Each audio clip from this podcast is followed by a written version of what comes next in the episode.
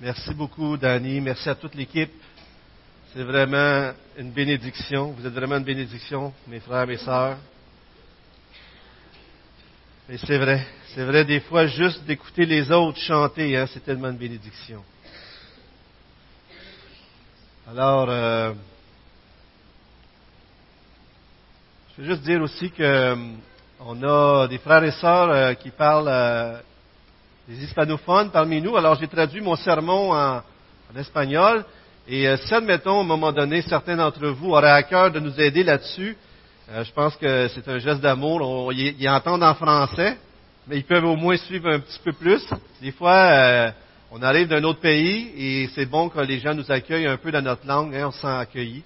Alors, s'il y en a d'autres aussi qui ont une langue, euh, c'est sûr que des fois, c'est euh, c'est pas toujours euh, tout- tout- toutes les langues, on n'aura peut-être pas tout accès, mais on serait content de pouvoir vous aider à comprendre le message de la bonne nouvelle. Alors, venez nous voir si on peut vous aider. Même si ça serait juste de donner une copie en français. Des fois, ça peut aider de suivre. Mais si vous avez un besoin, on est content que vous soyez parmi nous. Bienvenue aux visiteurs aussi. C'est bon de voir des visages nouveaux qui s'ajoutent. Bienvenue. On est content de vous avoir parmi nous. C'est vraiment fun. On aime ça de voir que des gens nous visitent. Et on aimerait vous donner un, un petit euh, livret de bienvenue aussi. On a un petit kit de bienvenue qu'on donne. Alors si vous êtes nouveau, vous ne l'avez jamais eu, venez me voir ou parler à quelqu'un de responsable. Ils vont pouvoir vous le donner. Je serais bien content qu'on vous ayez ça. Hier, j'étais à la célébration du dixième anniversaire de Saint-Liboire. C'était, c'était pas, euh, il faisait, ça euh, plus, euh, quand même sobrement. Et puis, euh, ça a été, c'était beau de voir comment euh, l'église de Saint-Liboire, qui, est- qui est née en collaboration avec l'église ici et l'église de Granby, euh, avait grandi. Et puis, euh, j'ai, pris les noms, puis je crois que c'était entre cinq et sept familles à peu près qui sont parties d'ici représentant un peu plus d'une trentaine de personnes avec les enfants. C'est fou, hein? Et euh, ils ont commencé bien humblement. Et la semaine passée, il y avait des baptêmes. Je me demande s'il n'était pas 68. En tout cas, il était un grand nombre. C'était vraiment encourageant. Alors, euh, continuons de prier pour cette belle petite église-là, euh, qui ont vécu une belle croissance. Et euh, c'était vraiment des beaux progrès qu'on a vus depuis dix ans.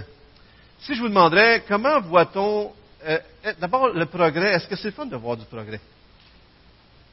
Peut-être certains d'entre vous, vous mettez sur le cadre de porte, vous tracez un crayon avec l'âge de votre enfant, la hauteur. Avez-vous déjà fait ça? Il y en a qui ont déjà fait ça?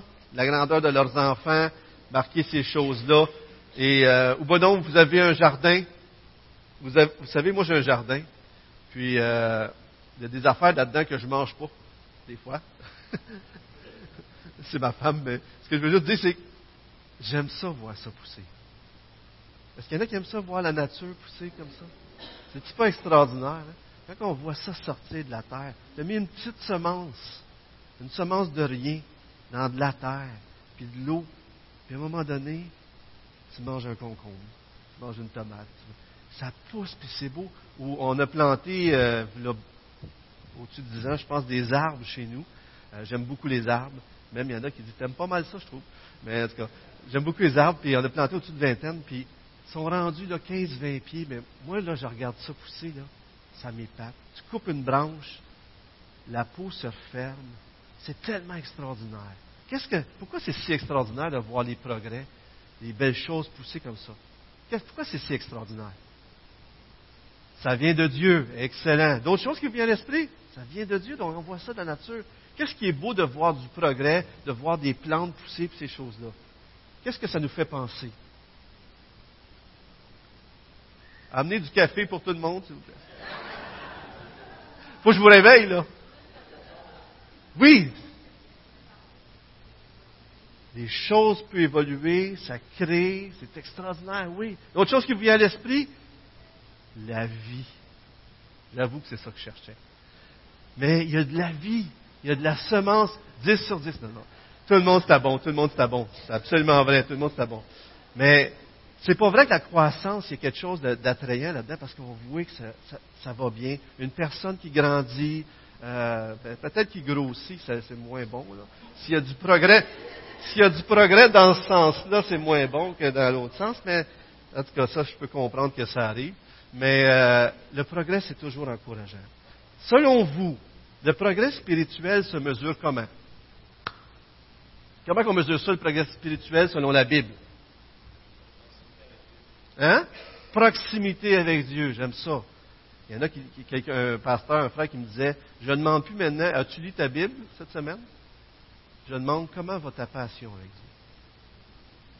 Parce que tu peux, lire ta Bible, puis ça peut être mécanique, mais ta relation avec Dieu, comment? Excellent. Autre chose. Il n'y a pas de. Hein? Cœur à cœur avec Dieu, comment ça va? Tu une rencontre personnelle avec Dieu, de cœur à cœur. Il touche ton cœur. Excellent. D'autres choses. Comment est-ce que. Hein? Si on porte du fruit, vous allez me glorifier si vous portez du fruit. Amen. D'autres choses qui vous viennent à l'esprit? Comment est-ce qu'on peut calculer la croissance spirituelle? D'autres choses qui vous viennent à l'esprit? Oui.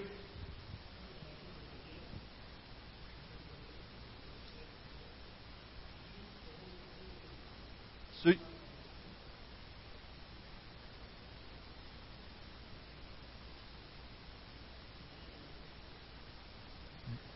Ceux qui auront été intelligents brilleront. C'est ça, dans Daniel?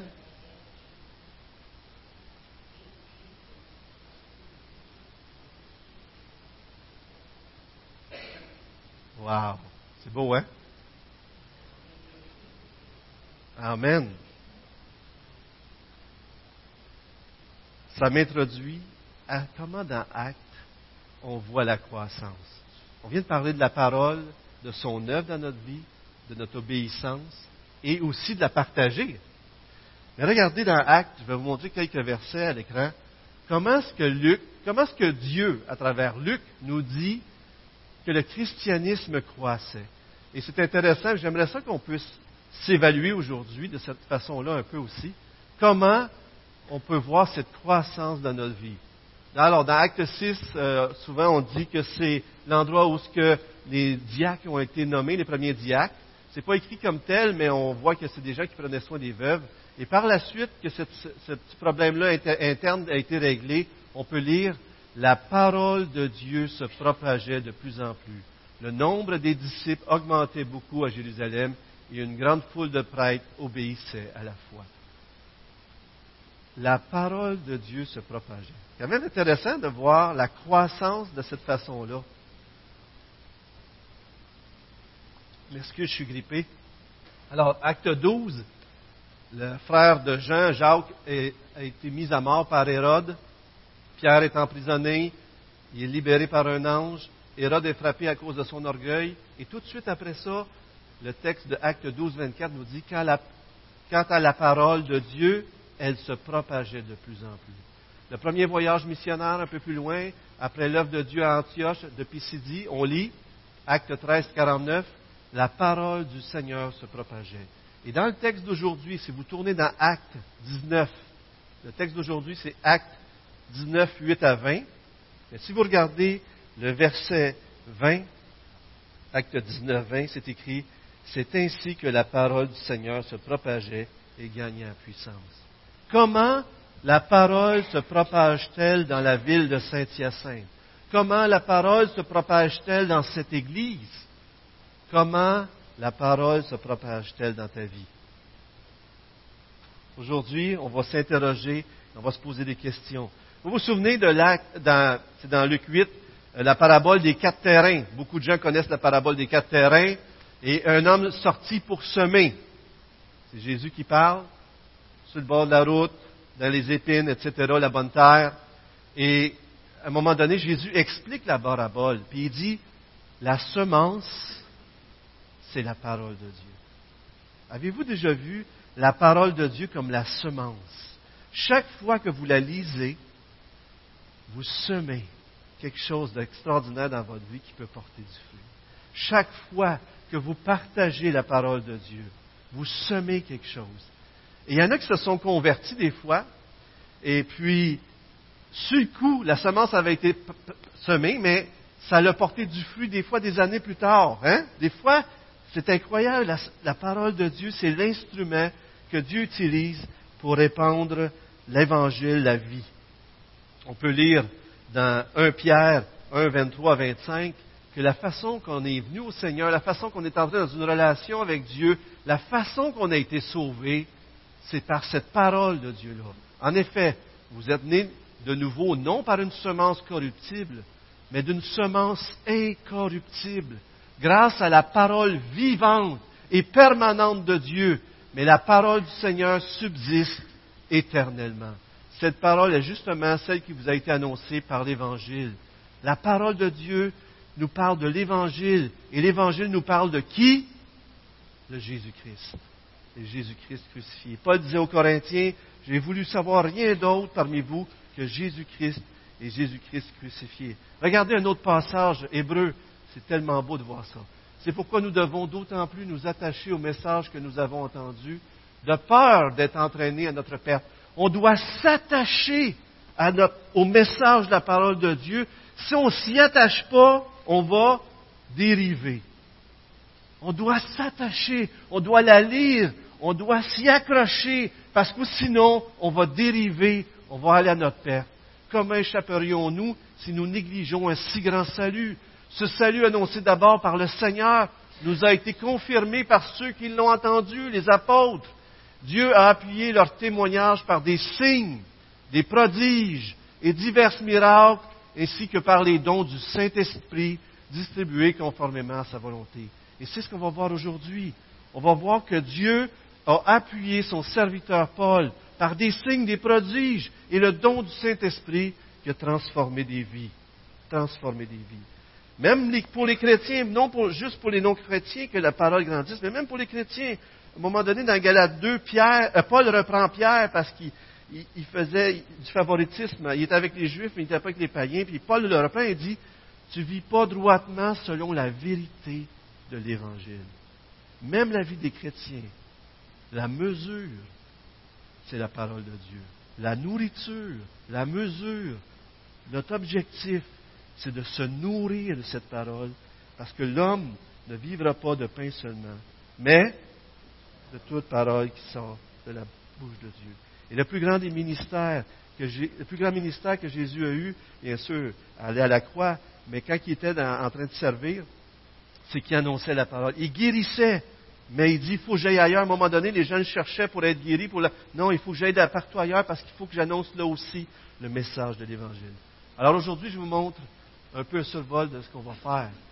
Comment se manifeste la puissance de Dieu, du Seigneur dans nos vies, euh, et à travers l'Église et à travers nos vies, et euh, comment on peut l'expérimenter?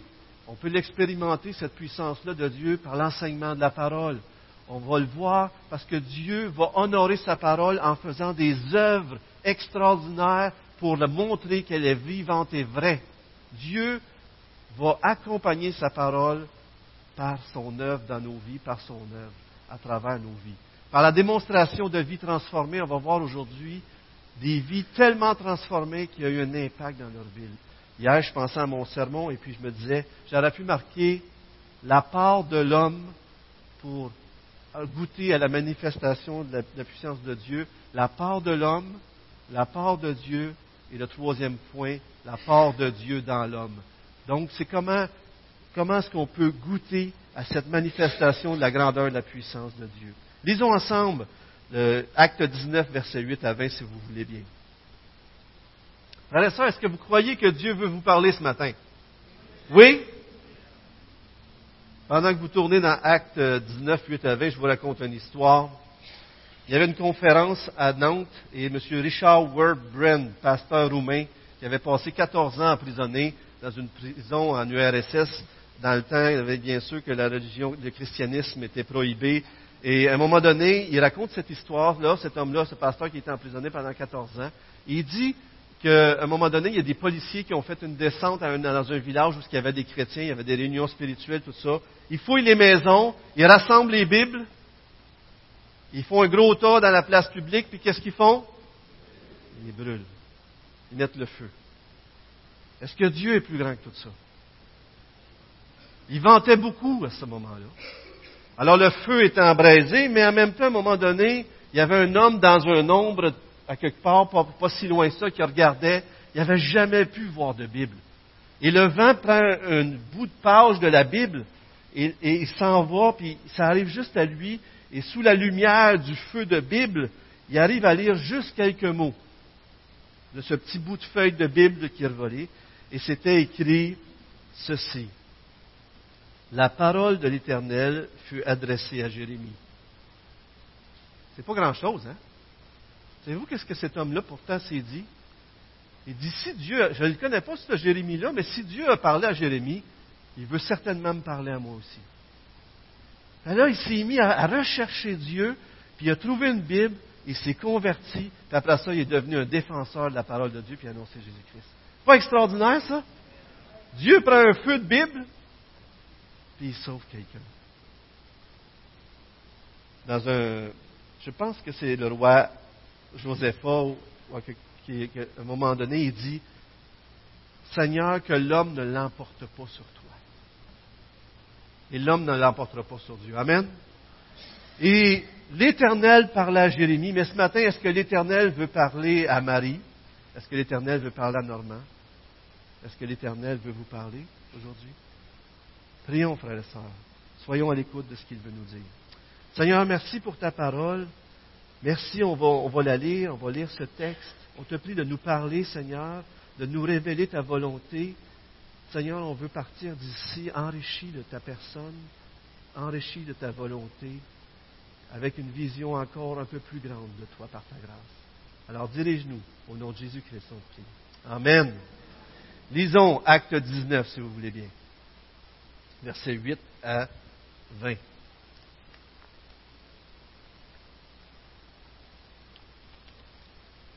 Ensuite, Paul entra dans la synagogue où il parlait avec assurance. Pendant trois mois, il discutait de ce qui concerne le royaume de Dieu et il s'efforçait de persuader tous ceux qui l'écoutaient. Cependant, quelques-uns restaient endurcis et incrédules et disaient du mal de la voix du Seigneur devant la foule. Alors, il les quitta. Il prit les disciples à part et enseigna chaque jour dans l'école d'un nommé Tyrannus. Cela dura deux ans, si bien que tous les habitants de l'Asie, juifs et non-juifs, entendirent la parole du Seigneur. Dieu faisait des miracles extraordinaires par l'intermédiaire de Paul, au point qu'on appliquait sur les malades des linges ou des mouchoirs qui avaient touché son corps. Les maladies les quittaient et les esprits mauvais sortaient d'eux. Quelques exorcistes juifs ambulants essayèrent de prononcer le nom du Seigneur Jésus sur ceux qui avaient des esprits mauvais et disaient, nous vous conjurons par le Jésus que Paul prêche. Ceux qui faisaient cela étaient sept fils de Sheva, un, un chef juif des prêtres. L'esprit mauvais leur répondit, je connais Jésus, et je sais qui est Paul, mais vous, qui êtes-vous? Alors l'homme qui avait l'esprit mauvais en lui se jeta sur eux, les maîtrisa tous et les maltraita de telle sorte qu'ils s'enfuirent de cette maison nus et blessés. Cela fut connu de tous les habitants d'Éphèse, juifs et non-juifs. La crainte s'empara de tous et on célébrait la grandeur du nom du Seigneur Jésus. Beaucoup de croyants venaient reconnaître publiquement ce qu'ils avaient fait.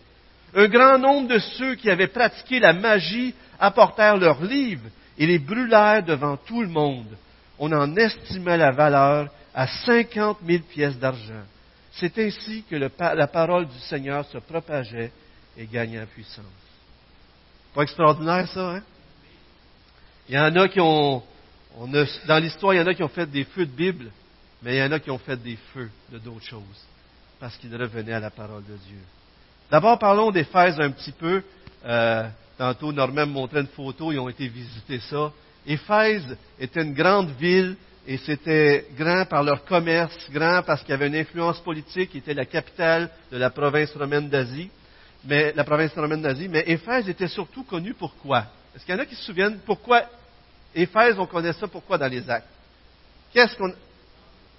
Grande est la Diane des Éphésiens, et je pense qu'un peu plus loin, on va voir qu'à un moment donné, il est face au christianisme, une réaction, puis pendant deux heures, grande est la Diane.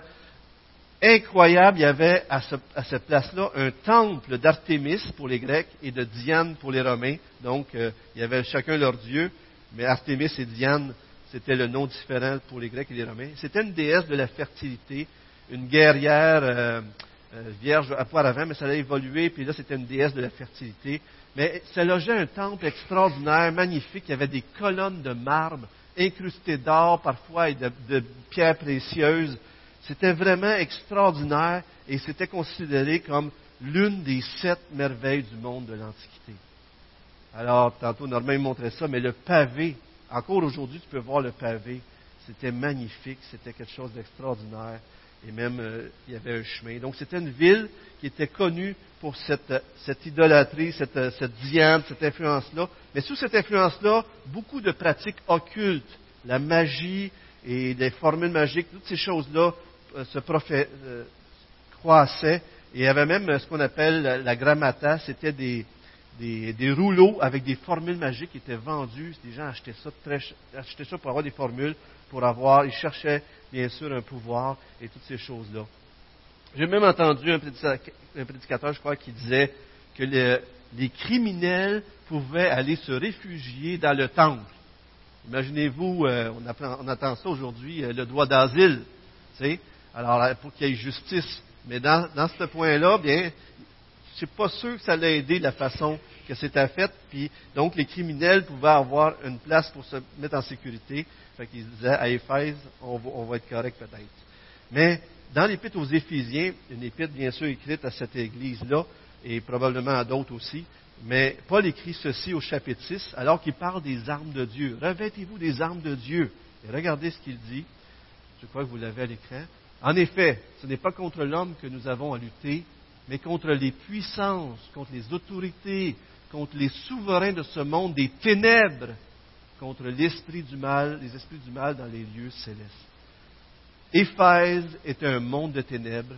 Et est-ce que Dieu veut travailler malgré tout dans un monde de ténèbres?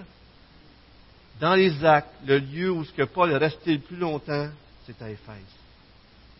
Il est resté là deux ans au-dessus. Et c'était un monde de ténèbres, mais Dieu a envoyé son messager et l'Évangile pour amener la lumière.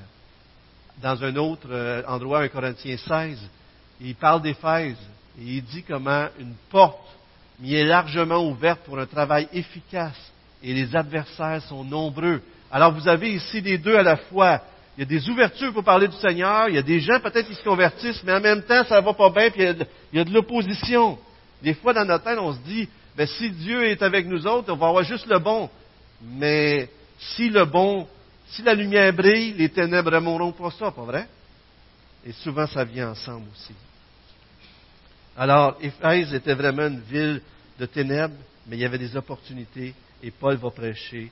Alors, Paul avait déjà été dans Acte 18, 19, il avait fait une courte euh, séjour là, mais il est revenu, et puis là, il arrive, il passe trois mois, mais à force de parler de Jésus, à un moment donné, il arrive, qu'est-ce qui arrive à toutes les places ailleurs? Il y a de l'opposition, et les Juifs se moquent de la voix.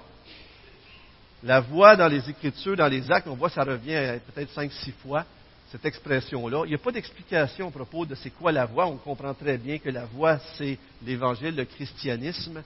Mais on sait que dans les Écritures, il y a toujours deux chemins. Hein? Dans Deutéronome 30, je mets devant toi la mort et la vie. Dans Psaume 1, il y a le, chemin des méchants puis le chemin des bons. Euh, Proverbe 2, euh, Matthieu 7 à la fin, celui qui bâtit sa maison sur le roc et celui qui bâtit. Et Jean 14, 6 qui dit, Jésus dit, je suis le chemin, la vérité et la vie, et nul ne vient au Père que Jésus est la voie. L'Évangile est la voie. Alors, quand on annonce l'Évangile, il faut s'attendre qu'il y a des gens qui vont se moquer. Ils se moquent, peut-être parce que ça les interpelle, mais peut-être parce qu'ils veulent que vous arrêtiez d'en parler aussi. Et si vous arrêtez, ils veulent que ça arrête, c'est parce que ça les dérange, pas vrai? Et Paul ici, quand il voit qu'ils se moquent de lui, il part puis il se retire, prenant avec lui les disciples, il se retirait à part. C'est beau de voir ça. La formation de disciples. Il prend les disciples, il va à part, puis là, il se met à leur enseigner dans une école de Tyrannus. Juste avant, remarquez qu'il parle quand il était dans la synagogue, c'était son habitude d'aller toujours là, il, parle du royaume de Dieu. Juste une approche différente lorsqu'on parle du Seigneur. Des fois, on parle du Seigneur comme un guérisseur, comme un bon gars, un ami, peut-être même d'un sauveur, mais souvent les gens, qu'on leur parle comme ça, ils peuvent sentir que c'est un choix qu'ils ont. Euh, ils peuvent, c'est juste un bon gars, je veux, ah, ben moi je ne le veux pas comme ami. Mais regardez comment Paul présente Jésus ici. Il présente dans les premiers versets, versets 8 à 10, là, il enseigne le royaume de Dieu. Qui dit royaume dit roi, pas vrai? Et qui dit roi dit que tu as des comptes à rendre. Puis, voyez-vous, si je vous présente Jésus comme un ami, puis tout ça, mais si je vous présente que Jésus est le roi, celui qui va juger de toutes choses, celui qui règne, oups, ça se peut qu'on réagisse un peu plus. Hein? C'est quand même intéressant, juste je voulais juste faire la parenthèse là-dessus.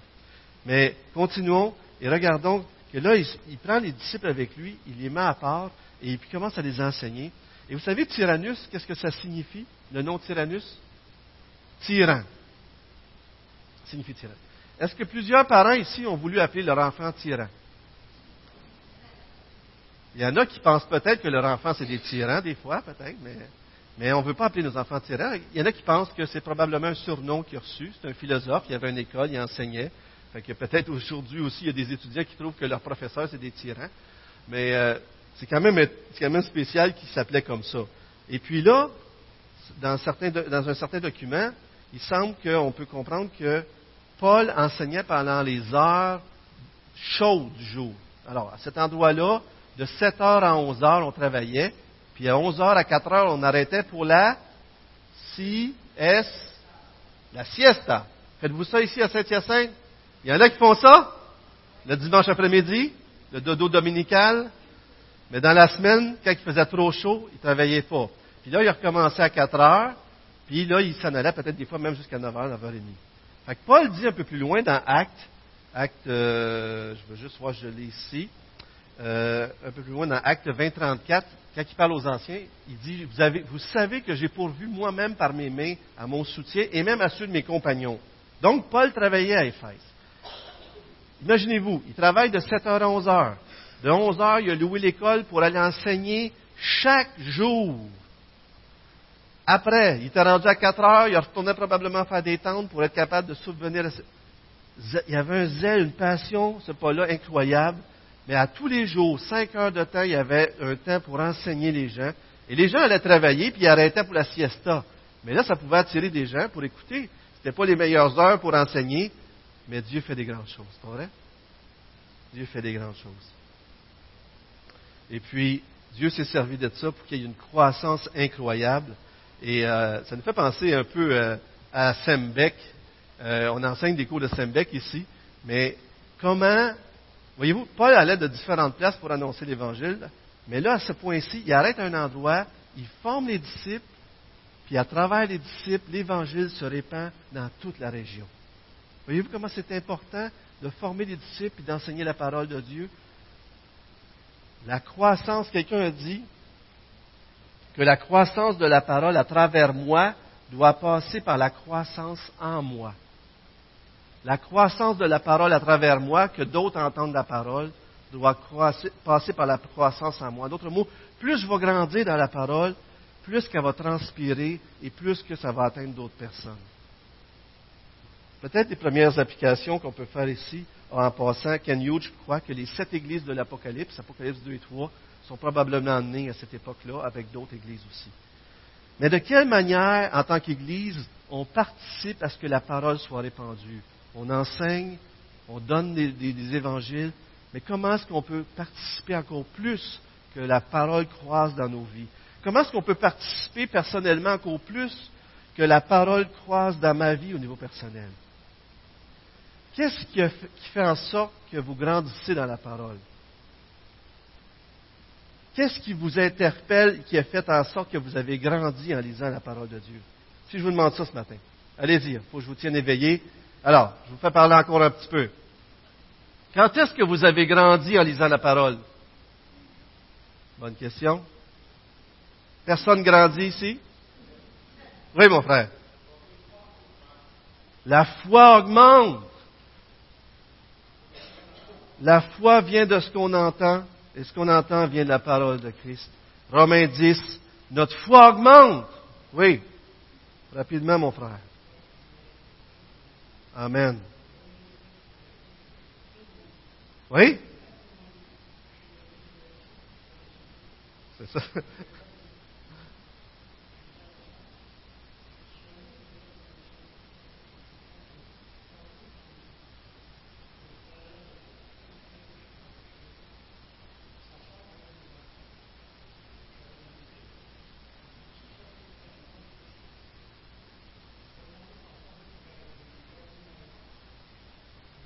La Bible nous parle. Hein?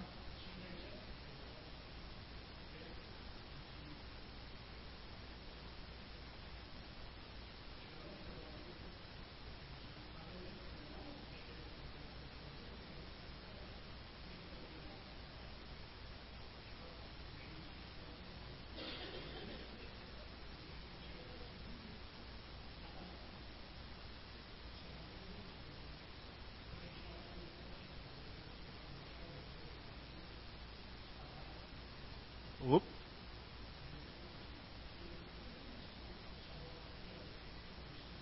Oui, exactement.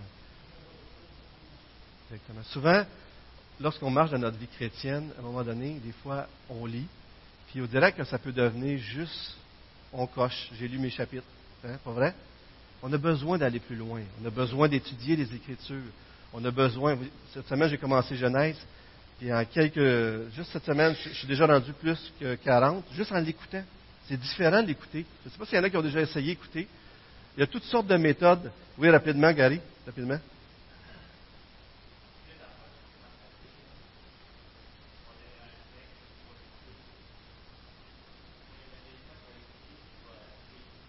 Oui, c'est ça.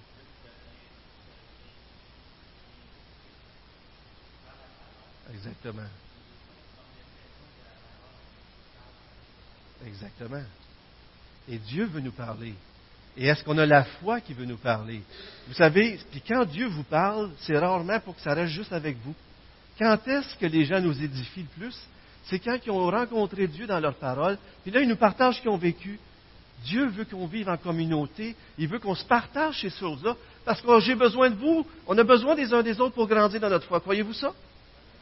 Là, quand quelqu'un m'arrive avec Donald, sais-tu qu'est-ce que j'ai vécu? Regarde, j'ai lu ça, puis ça m'a touché. Souvent, qu'est-ce que ça va faire? Ça va nous toucher, nous autres aussi, pas vrai? Frères et sœurs, de quelle façon mettons-nous des habitudes dans nos vies pour grandir? Deuxièmement, comment est-ce qu'on peut expérimenter la, puissance de Dieu, toutes ces choses-là? Non seulement en faisant croître la parole dans nos vies, mais en croyant que Dieu va intervenir. Vous savez, c'est libérateur un peu cet aspect-là parce que Dieu va honorer sa parole. Dieu va faire en sorte qu'on voit que sa parole est vivante, puissante et vraie. Est-ce que vous croyez ça? Dieu honore ses promesses.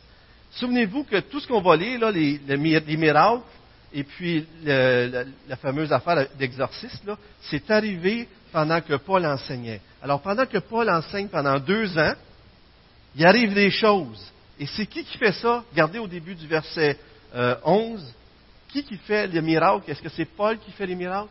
Qu'est-ce qui est écrit, verset 11? Dieu fait les miracles à travers Paul. Et Paul n'est même pas présent. Hein? Paul n'est même pas présent. Donc, c'est Dieu l'auteur qui fait les miracles et c'est lui qui transforme les vies. Et dans le verset 11, c'est qualifié, je ne sais pas dans votre version, mais dans ma version, de miracle extraordinaire.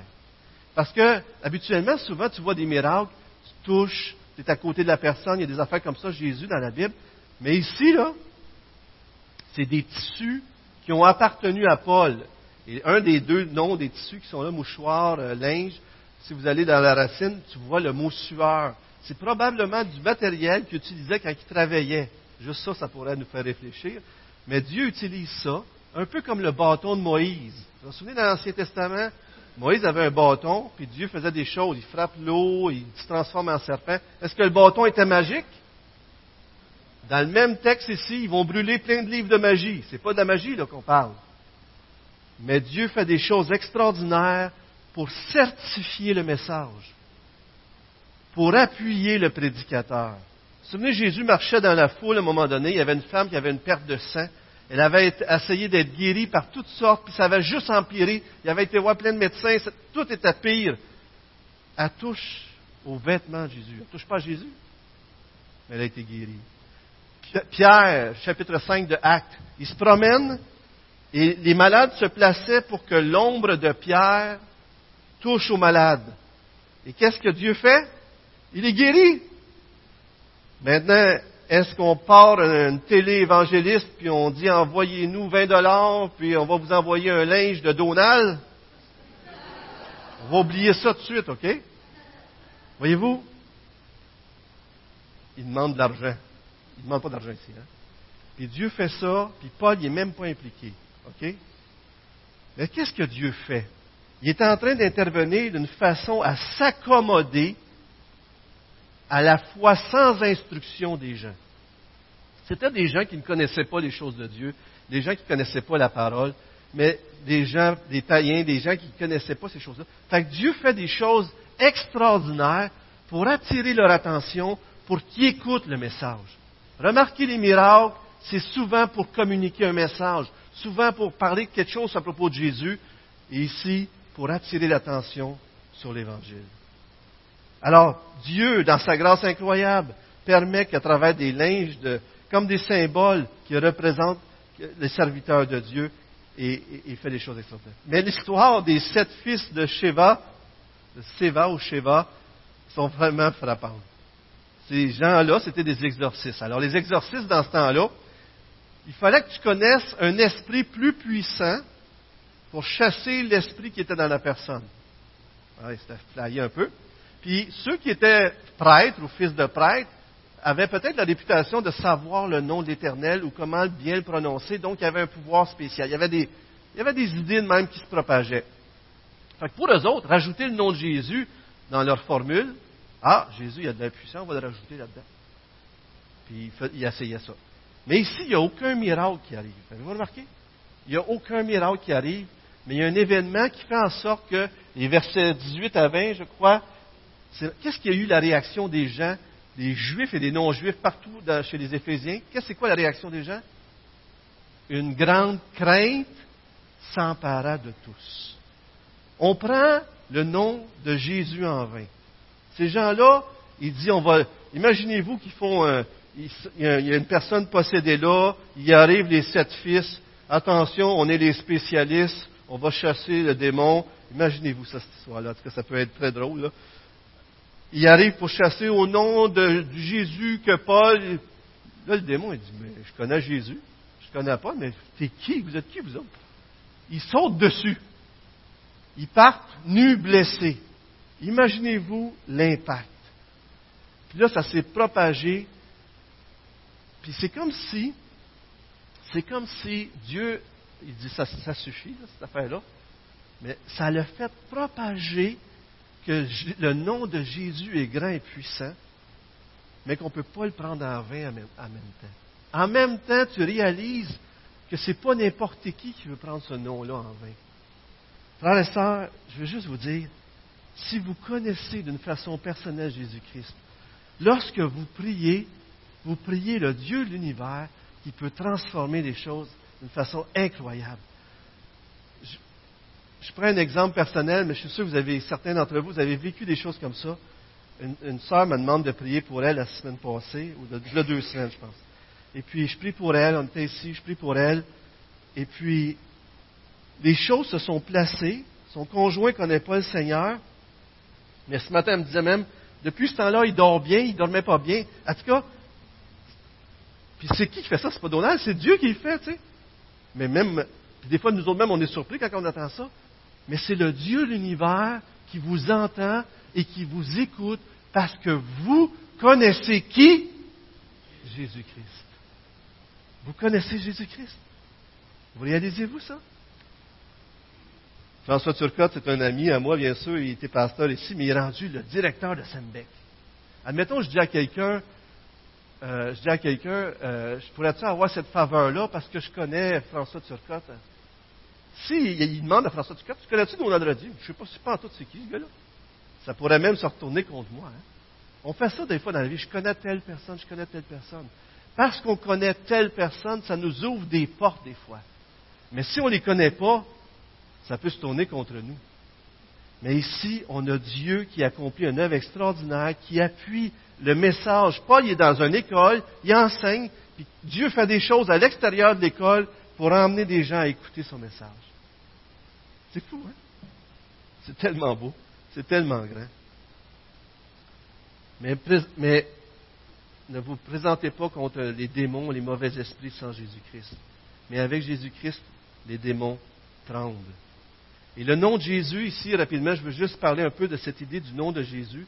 Dans la Bible, lorsqu'on parle d'un nom, vous allez voir, on va vous donner un exemple dans Acte 3 de la guérison d'un boiteux. Mais le nom de Jésus est souvent rattaché à la personne, à son caractère. Donc, connaître le nom, c'était connaître la personne. Rendre proche sa présence. Lorsque tu incites, tu invoques le nom, c'est que tu rends proche sa présence.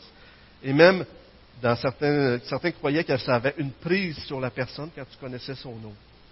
Alors, quand que Pierre, vous allez le voir ici, ou quand Paul, ou quand les gens parlent au nom de Jésus, le nom de Jésus représente la personne de Jésus.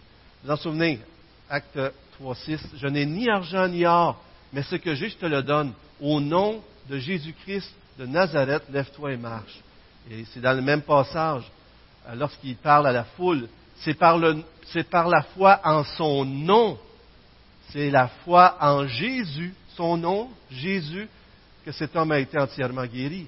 Et le chapitre suivant, ça continue dans l'histoire, il est devant les, Pierre est devant les chefs religieux. Sachez bien, vous tous, et que tout le peuple d'Israël sache, c'est par le nom de Jésus-Christ de Nazareth, celui que vous avez crucifié, que Dieu a ressuscité. Oui, c'est par lui que cet homme se présente en pleine santé devant vous. Il n'y a de salut en aucun autre, car il n'y a sous le ciel aucun autre nom qui a été donné parmi les hommes par lequel nous devions être sauvés. Le nom de Jésus, c'est la personne de Jésus. Et c'est pour ça que lorsqu'ils faisaient ça, eux autres, ils voulaient prendre ça comme une formule, mais on ne peut pas agir avec le nom de Jésus d'une façon mécanique. Si on veut que Jésus ait un impact dans nos vies, on doit le connaître et se soumettre à lui, croire en lui. Ça c'est comme de dire, euh, je vais dire le nom de Jésus, je vais dire le nom de Jésus, je vais dire le nom de Jésus, puis ça va, il va arriver quelque chose. Eh bien, peut-être qu'il pourrait arriver quelque chose, mais c'est peut-être pas ce que vous aimeriez qu'il arrive. Mais si vous connaissez Jésus, vous pouvez aller auprès du Père et demander, et vous allez être écouté parce que vous êtes des enfants de Dieu. C'est pas parce qu'on dit Seigneur, Seigneur qu'on va être sauvé. Si vous êtes ici ce matin, je vous encourage à avoir une relation personnelle avec Dieu. Une, relation personnelle avec Jésus, en, vous réconciliant avec Dieu. Euh, en tout cas, c'est tellement intéressant de voir comment Dieu s'y est pris pour attirer l'attention et remplir les gens de crainte. Des gens qui croyaient à une déesse, des gens qui croyaient à l'occultisme, et il s'est servi de ces choses-là pour les emmener à craindre le nom de Jésus. Est-ce que, si je vous poserais la question, est-ce que vous connaissez Jésus-Christ? Est-ce que vous l'avez une relation personnelle avec lui? Si c'est le cas, Dieu répond. Dieu répond à vos prières et Dieu transforme votre vie. Mais je vous invite vraiment à y réfléchir. Troisièmement, donc, l'enseignement de la parole de Dieu. Dieu va honorer sa parole et va répondre à nos prières et il va, il va répondre, il va honorer ses promesses. Il va venir transformer les gens. Et ici, troisièmement, comment la puissance de Dieu se manifeste par un témoignage de vie transformée. Et les versets 18 à 20 sont encore aussi renversants. Écoutez, les gens sont venus en public pour confesser leurs péchés. Imaginez à Saint-Hyacinthe, un groupe, ils se réunissent, des gens qui viennent de se convertir et ils confessent leurs péchés. J'ai volé, j'ai pratiqué la magie, j'ai abusé, j'ai fait ça publiquement. Qu'est-ce qui peut faire ça? C'est juste Dieu qui peut faire ça, c'est pas vrai? Des fois, on écoute les témoignages des gens, là, puis les gens nous partagent ouvertement leur cœur, puis ça leur dérange même pas de, parler de leurs péchés. Pourquoi? Parce qu'ils sont pardonnés en Jésus-Christ, puis ils n'ont plus peur, ils n'ont plus avoir honte, ils sont lavés, purifiés. Et là, dans cette ville-là, il y a un groupe de chrétiens qui se convertit, ils confessent le péché. Imaginez-vous l'impact sur les gens. Qu'est-ce qui se passe ici? Et puis là, ils font un feu de joie. C'est quoi qui brûle? Des rouleaux de formules magiques. 50 000 drachmes ou 50 000 pièces d'argent. un drachme ou une pièce d'argent, ça équivaut à quoi dans ce temps-là? le salaire d'une journée. 50 000 jours de travail ont été brûlés comme ça. 50 000 jours, au-dessus de 150 ans de travail. Pensez-y, là. Mais vous savez, frères et sœurs, si ce n'était pas bon pour eux, ces choses-là, est-ce que c'était bon pour les autres? Les affaires qui nuisent dans nos vies, on doit s'en débarrasser, puis s'assurer qu'on s'en débarrasse une fois pour toutes. Une, histoire, euh, un jeune homme qui avait, il avait, s'était procuré un livre de pornographie. Il s'en va, mais il jette pas loin de chez eux. Puis à un moment donné, son jeune frère passe par là, il voit le livre, puis il le ramasse. Pas vrai que ça peut être comme ça? Dieu fait du ménage et on voit la manifestation de sa puissance, la manifestation de la grandeur du nom de Jésus par cette authenticité-là, cette transparence, ce désir de se séparer de tout ce qui est magie, horoscope et ces choses-là. Et si vous voulez euh, un beau passage, c'est dans Deutéronome 18. On n'a pas le temps ce matin, mais c'est vraiment un beau texte. Et, là, le nom de Jésus grandit.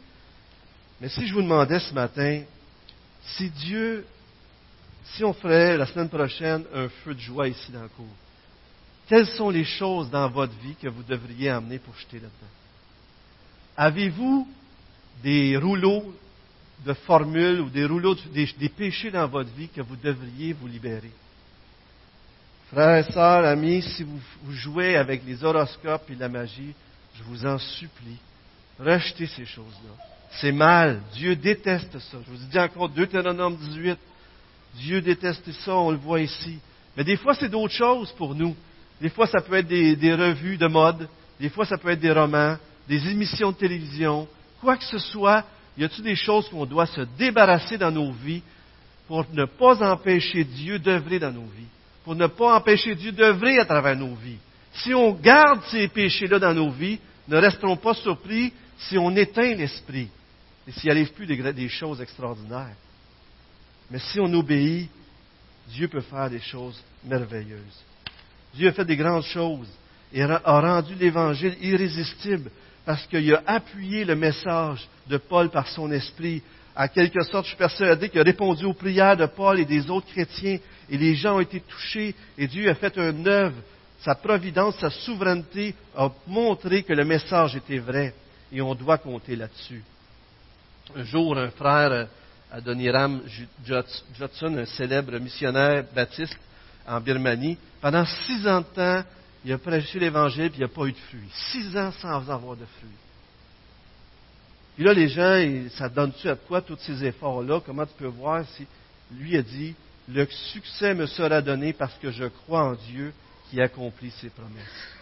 Frères et sœurs, si ce matin on a une chose à faire, c'est annoncer la parole, oui, mais mettons notre confiance en Dieu qui va honorer sa parole dans nos vies et qui va honorer sa parole dans la vie des gens qui vont la lire. Et prions pour que Dieu intervienne. Prions pour que Dieu intervienne. Je termine avec ceci. Dans les versets 8 à 10, 13 à 20, je parle souvent de la parole de Dieu aujourd'hui. Mais qu'est-ce qui est la clé pour interpréter les Écritures? Et qu'est-ce qui est la clé pour comprendre la grâce dans les Écritures? Et si on enlève cette clé-là, c'est plus un livre de la grâce, un livre de bénédiction, mais un livre de moralité qui nous fait sentir coupables. Qu'est-ce qui est la clé aussi qui fait en sorte que ce, livre-là transforme nos vies? C'est quoi la clé des Écritures, frère et sœurs? Vous le savez. C'est le Seigneur Jésus-Christ. Et regardez, la parole de Dieu est centrée sur Jésus. Les versets 13 à 17, on parle du nom de Jésus. Il enseigne, Paul enseigne, à la fin, on voit que la parole croissait, mais tout au long, ce que c'est dit, c'est Jésus, Jésus, au nom de Jésus. Ce qui rend la parole qui se tient d'un bout à l'autre puis qu'on peut la comprendre, c'est que ça nous parle d'une personne, de Jésus-Christ. Ce qui fait en sorte que ce n'est pas un livre de moralité qu'on se sent coupable, c'est parce que Jésus-Christ a accompli tout ce qu'on devait accomplir pour être sauvé et qu'on a mis notre confiance en lui pour être sauvé. Non seulement il a fait une vie parfaite qu'on devait accomplir, mais en plus, il a payé sur la croix pour mes péchés et tes péchés. Amen. Jésus-Christ est aussi celui que lorsqu'on met notre foi en lui, la Bible devient notre héritage. La Bible devient notre livre. Et lorsqu'on lit, lorsqu'on veut grandir dans la, parole de Dieu, souvenons-nous qu'on doit voir en quoi elle rend témoignage de Jésus-Christ. De quelle façon Dieu est grand, de quelle façon Dieu m'aime et de quelle façon je peux simplement le louer et l'adorer pour tout ce qu'il a fait pour moi. Frères et sœurs, ma prière, c'est que cette Église puisse grandir dans la parole de Dieu, être remplie d'esprit, qu'elle puisse voir l'œuvre de Dieu se manifester et que des vies soient transformées. Prions ensemble. Seigneur, on a besoin de te voir à l'œuvre. On te fait confiance, Seigneur. Tu, nous donnes le privilège dans cette Église d'enseigner librement. Dans d'autres pays, Seigneur, ils n'ont pas cette liberté. On te prie d'être avec eux, Seigneur. Et malgré tout, Seigneur, que la, parole se répande. Seigneur, on a besoin de toi, comme Église, comme personne. Parce que des fois, on lit la parole, elle peut même sembler sec, Seigneur. Mais on veut mettre notre foi en toi, que tu veux nous parler, Seigneur. Et tu veux agir dans nos vies. Parle à nos cœurs, Seigneur. Parle à cette Église. Et parle à travers nous. Et parle à travers cette Église, à cette ville qui se meurt sans toi, Seigneur. Agis, Seigneur. Montre-nous que c'est toi qui es le Dieu Tout-Puissant qui accomplit ses promesses. On le sait, Seigneur. Mais on a soif de te voir à l'œuvre. Seigneur, transforme nos vies et transforme cette ville pour la gloire de Jésus-Christ. Amen.